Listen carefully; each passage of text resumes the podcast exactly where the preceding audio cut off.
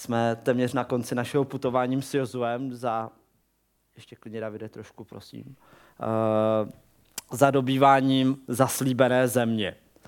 A dneska budeme číst 14. Eh, kapitolu, no to není jako úplně téměř ke konci, protože Jozue má 24 kapitol, ale takhle to máme rozčleněné. A dneska se budeme Dneska se společně budeme zamýšlet eh, a objevovat to, jak si tu dobitou zemi všichni rozdělovali. A první, kdo byl na řadě, tak byl kmen Juda.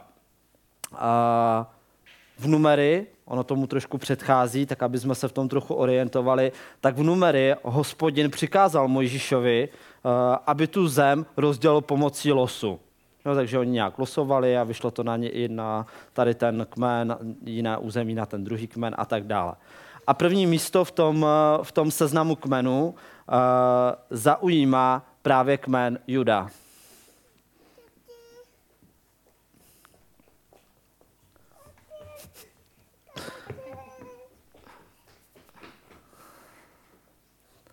A ti muži z toho kmene Juda, uh, oni vedli izraelské vojsko a jednalo se o největší uh, a nejmocnější kmen, který se mohl uh, chlubit více než 76 tisíci bojeschopných mužů.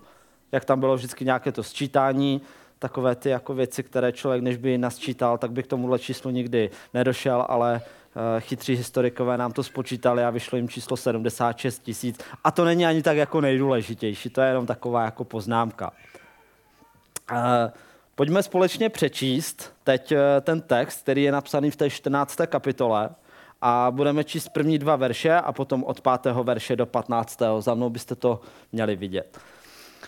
Izraelci obdrželi v kénánské zemi tyto dědičné podíly. Přidělili jim je dědičně kněz Eleazar a Jozue syn Nunův a představitelé rodu izraelských pokolení. Dědičný podíl, a to, a to pro devět a půl pokolení, jimž byl přidělen losem, jak přikázal hospodin skrze Mojžíše. Jak přikázal hospodin Mojžíšovi, tak Izraelci učinili, když rozdělovali zemi. Judovci přistoupili v Gilgálu k Jozuovi a Káleb, syn Kenazejce Jefuna, mu řekl, ty znáš rozhodnutí, o němž mluvil hospodin v Kádeš Barnej k Mojžíšovi, muži božímu, ohledně mne a tebe.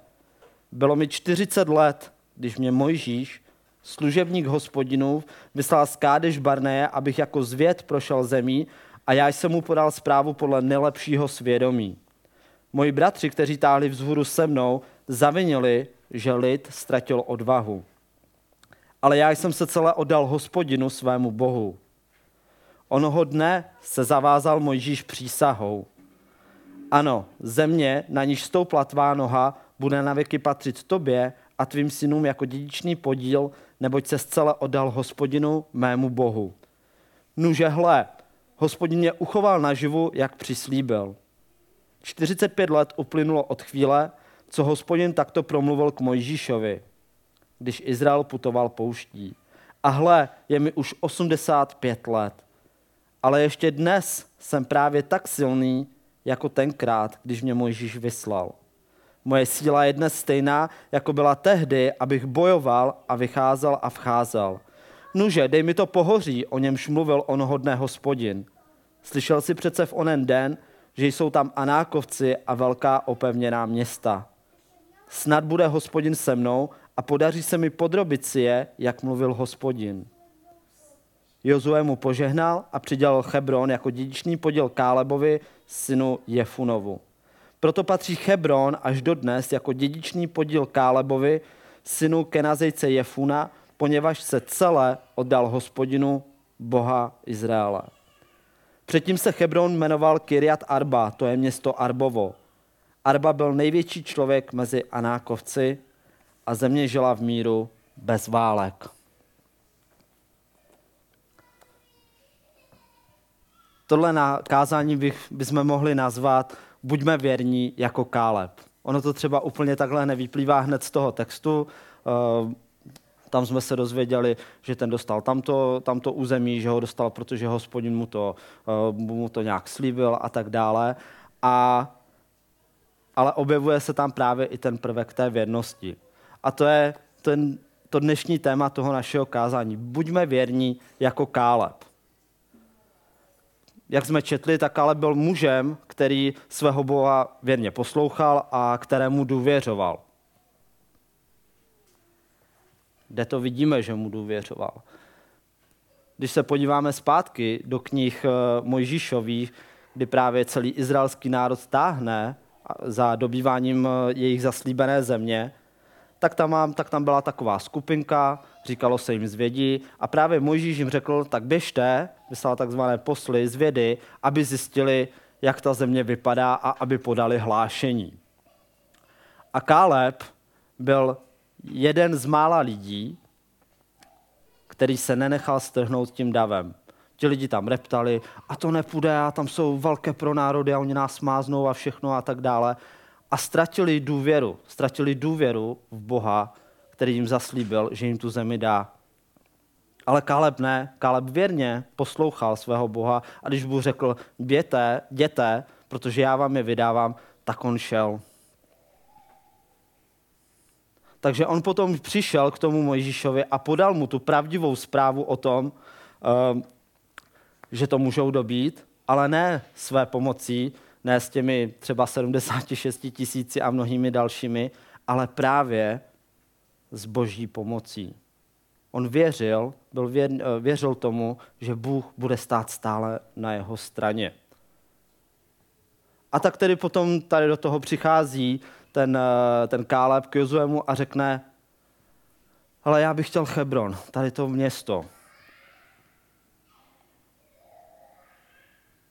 Wow, proč Hebron? Jsme četli, jako, že to je docela velké město, že tam byli nějací anákovci, o nich se vědělo, že, že byli jako fakt velký národ. Nevíme, jestli byli obři jako nějak vzrůstem nebo takhle, ale byl to, byl to národ, o kterém se vědělo a že měl velký věhlas. A já si říkám, wow, mu bylo 85 let, a on stejně šel a řekl si o něco tak jako troufalého. Jo? Divím se, že neměl vůbec žádný strach. Ale to je právě ta jeho víra, ta jeho odvaha a ta síla, to, co ho před 45 eh, lety provázelo, tak ho to neopustilo ani teď. A on věděl, že Bůh mu pomůže získat tady to místo, aby si podrobil ty anákovce. Když se podíváme zpátky do, uh, do numery, kde se o tom konkrétně píše, tak uh, jak, se, jak tam ti lidi putovali 40 let po poušti a tak dále, tak uh, hospodin řekl, že nechá vymřít úplně všechny do jednoho, kdo řekli, že, ne, že, se, že se nedobije ta zaslíbená země.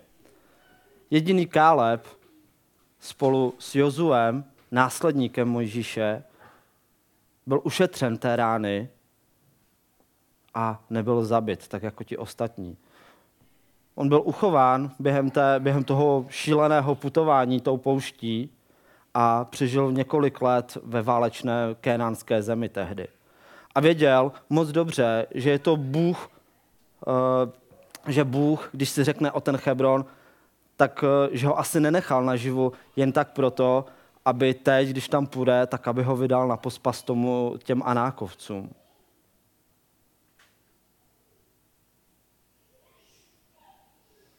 A on si možná říkal, jako jo, tak byli to obři, nebo jsou to obři, jsou nějak velcí a tak dále. A si jako nevíme, jaké byl, jaké byl postavy a tak dále, ale jak když vidím nějakého chlapa jako horu a měl bych se s ním prát, ne, že bych se pral, to teda ne, tak bych asi jako skrčil a, a řeknu radši Davide, nech mě být. ale on tam šel s tím, že ho Bůh bude doprovázet. A že se je podrobí ne lidskou, ale boží silou. A stále se na to díval právě těma očima té víry, ne tím, jak to v realitě je. A věřil tomu, že ho Bůh, že mu Bůh poskytne jeho ochranu. A to bylo právě, to je to, kdo toho jeho, eh, to tajemství, té jeho neubývající síly a velkého úspěchu. On si mohl říct, no, tak je mi 85, tak teď už to ti moji potomci zdědí a tak dále. A on si řekl, ne, já vytrvám, budu v to doufat ačkoliv mi je 85, dokud tu svoji zemi nedostanu, dokud se nezmocním toho mého přislíbeného majetku. Káleb, když byl mladý, tak eh, byl ochoten jít do, do bitvy proti silnějšímu nepříteli, protože měl, protože měl odvahu, věřil v pomoc uh, od Boha, od hospodina. A on se nechtěl ohlížet zpátky do pouště, nesouhlasil s ostatními, kteří se nakonec do té pouště vrátili. Jak jsem říkal, přišli a začali tam nadávat, tam jdeme na smrt a radši jsme měli zůstat v Egyptě a tak dále. Ale Bůh je Bohem, který se dívá dopředu a to tež čeká i od svých služebníků. Když se podíváme do Lukáše, tak pán Ježíš říká, kdo položí ruku na pluh a ohlíží se zpět, není způsobilý pro království boží. Minulost nevymažeme, něco si určitě pamatujeme taky. Kalev taky samozřejmě o té minulosti věděl, ale nebyla mu, nebyla mu příležitostí zdrojem nějakého nářku nebo lítostní, lítostného vzpomínání nebo naštvanosti nebo nějakého strachu a tak dále. Ale byla mu právě dokladem té boží věrnosti a důvodem k nové naději. A to si myslím, že nám Bůh dává všem, dává nám novou naději. Ačkoliv jsme prožili v našich životech spoustu, setkali jsme se s mnoha obry, zápasili jsme s kdečím, s kdekým,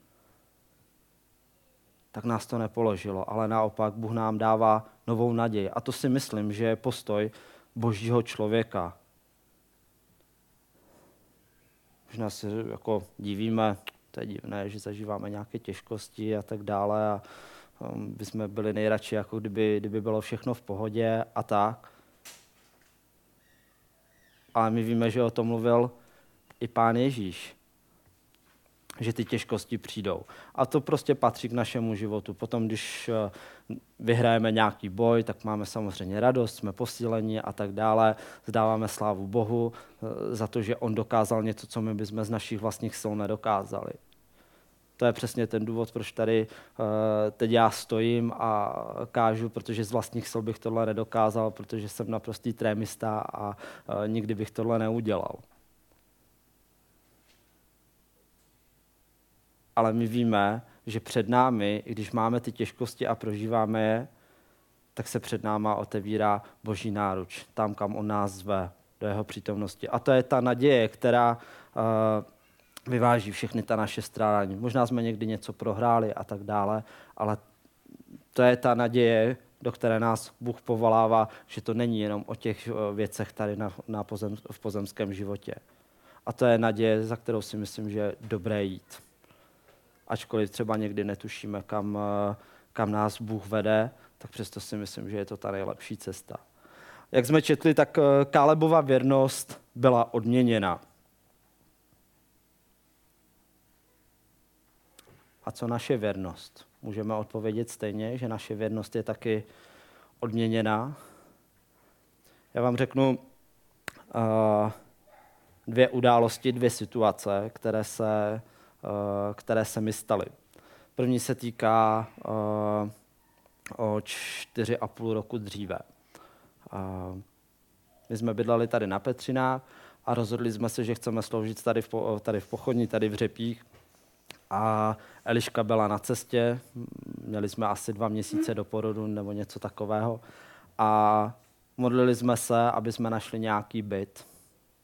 Ideálně tady v Řepích, protože jsme prostě jako chtěli tady sloužit a vnímali jsme to jako důležitou součást téhle služby, aby jsme se tady mohli přestěhovat, aby jsme tady mohli být s těma lidma, kteří tady žijí. Uh, tak jsme šli na první prohlídku, to se nám nelíbilo, a druhá nabídka, která vzešla, tak jsme tam přišli a oni nám říkají, no ale vy jste až šestí v pořadí. A jo, to je blbé. Jo, jak jsem říkal, no, tak budeme muset hledat asi jako někde něco jiného a tak dále. A s těma lidma jsme se velmi jako dobře porozuměli. A já říkám, tak bože, když ty máš ten plán, že nás přece chceš tady mít, že cítíme to povolání tady do té služby, tak ty přece nedopustíš, aby si prostě to nezařídil. Já nevím jak, ale prostě nějakým způsobem to zařiď. Ještě ten večer nám ti manželé, co ten byt prodávali, nám zavolali, že jsme se jim, ačkoliv jsme byli až šestí v pořadí, tak se nám ozvali s tím, že vybrali nás, že jsme se jim nejvíce líbili a shodou okolností bylo, bylo pozitivní i to, že matka matce rozuměla, takže viděla, že Barče je těhotná, takže to nám taky jako prostě říkala, jasně, já vám to velmi ráda, velmi rádi vám to prodáme. A to byl pro nás velký, velký boj tohleto. Musel jsem věřit Bohu, že tohle má ve svých rukou. Protože kdyby, nevím, jak jinak bychom to bývali byli řešili, eh, kdyby, kdyby jsme ten byt nedostali, pravděpodobnost, že by se tady v Řepích našel nějaký jiný byt, tak eh, byla velmi malá, protože byly jediné dva volné byty v Řepích na stěhování. Ten jeden se nám nelíbil, druhý byl právě tady ten. Takže to byla první, první obr v mém, eh, v mém životě. Druhý obr, se kterým jsem eh, bojoval, ačkoliv to vzrůstem ta paní byla malá, byla to moje, nebo v naší firmě velmi vysoce postavená manažerka, a z nějakých eh, nepochopitelných důvodů, protože mě má každý rád, tak ona mě ráda neměla. to je vtip. Ale snažila se mi jakkoliv uškodit. Hodně mě, hodně mě dusila a tak dále. Ale uh, jednou přišla příležitost, uh, kdy já jsem měl možnost ji velmi těžce poškodit, protože udělala jednu velkou chybu a všichni mě podporovali, jo, jasně, běž do toho, protože prostě ona si to zaslouží a tak dále. Ke hrůze všech jsem jim odvětil, že věřím, že Bůh je věrný a že když, že když tu práci svoji dělám tak nejlíp, jak dovedu, že ji dělám pro samotného Boha, takže ji dělám tak nejlíp, jak, jak umím a jak chci, tak, tak se mi všichni vysmáli samozřejmě. Barčo?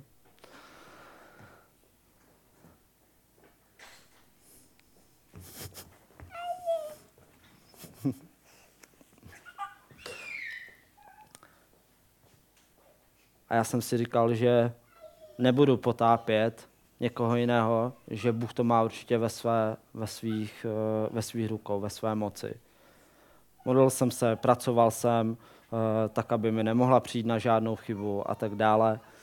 A Uh, nedávno, nedávno to dospělo do takové, do takové fáze, že já jsem byl asi před dvěma roky, před dvěma roky jsem byl vyznamenaný nejvyšším firmním oceněním, který člověk na mojí pozici může dostat. A uh, asi půl roku nebo tři čtvrtě roku zpátky ta vysoce postavená manažerka skončila, protože ji vyhodili za nestandardní postupy. A já jsem potom jenom mohl lidem ukazovat, Vidíte, to je přesně to boží načasování, kdy Bůh je věrný, kdy on se postará uh, o to, aby jeho lid, uh, když, když mu zaslíbí, že mu bude pomáhat, tak aby mu opravdu pomáhal a nemusel se o nic strachovat. Každý z nás určitě máme nějaké takovéhle příběhy a ta odměna od Boha, tak ta není uměrná tomu našemu příno, přínosu pro Boží království, neodpovídá to uh, kvalitě našeho díla, neodpovídá to tomu, kolik nás tady sedí, protože kdyby jo, tak ani já, ani David, asi nikdo z nás bychom tady nebyli a doma bychom, doma bychom zpytovali svědomí, jak to, že jsme nezajistili, že tady by tady mělo být více lidí. Uh, ne, takhle to nefunguje. Funguje to tak, že Pán Bůh se přiznává tam, kde lid je věrný, kde lid je vytrvalý a kde vytrvává ve své službě.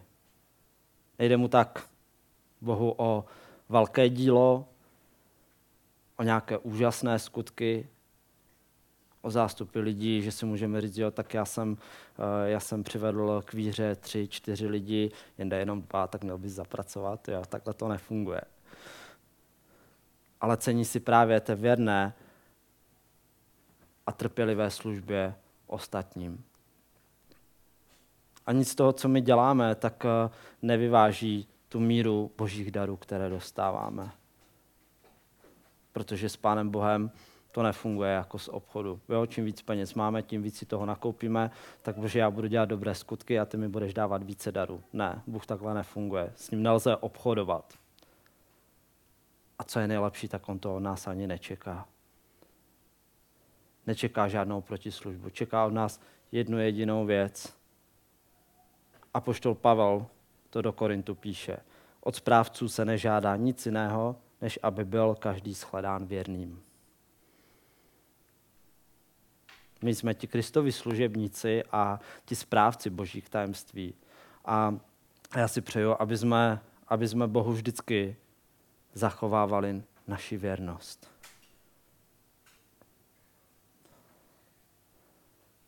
Bůh se o nás postará, pokud mu, tomu, pokud mu to umožníme, pokud mu věříme a pokud uh, pamatujeme na jeho zaslíbení. Na závěr ve 13. verši čteme, že Jozue Kálebovi požehnal. Ať už jsme to zkusili, nebo neskusili, nebo zakoušíme to, já věřím a přeju si, že jo, tak eh, když Bůh žehná, tak to je opravdu něco úžasného. Minulý týden jsme tady zpívali písničku uh, uh, Bez tebe neměl bych nic, bez tebe nemůžu žít a tak dále. A je to tak, já jsem si uvědomil, když se teď zpětně dívám na svůj život, tak co všechno mi Bůh dal.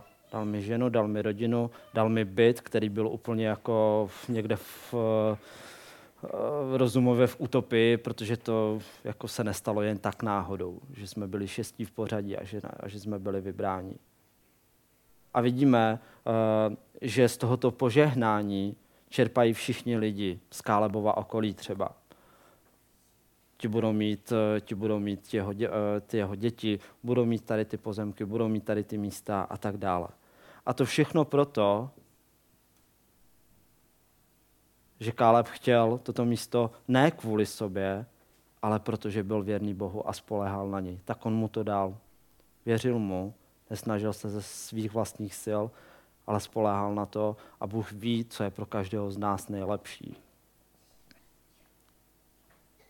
A když to ví, tak jak by nám potom nemohl poslat, eh, proč by nám potom neposlal samotného Ježíše Krista, ve kterém my máme neskutečně mnoho požehnání, jeho celý život, jeho podporu pro naše životy.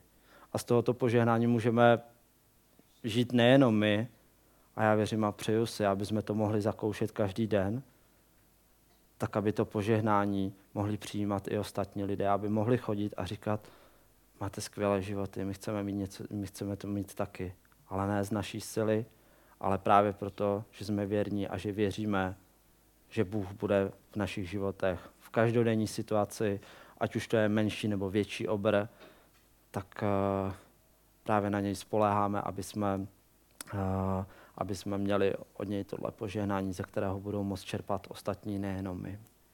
Amen.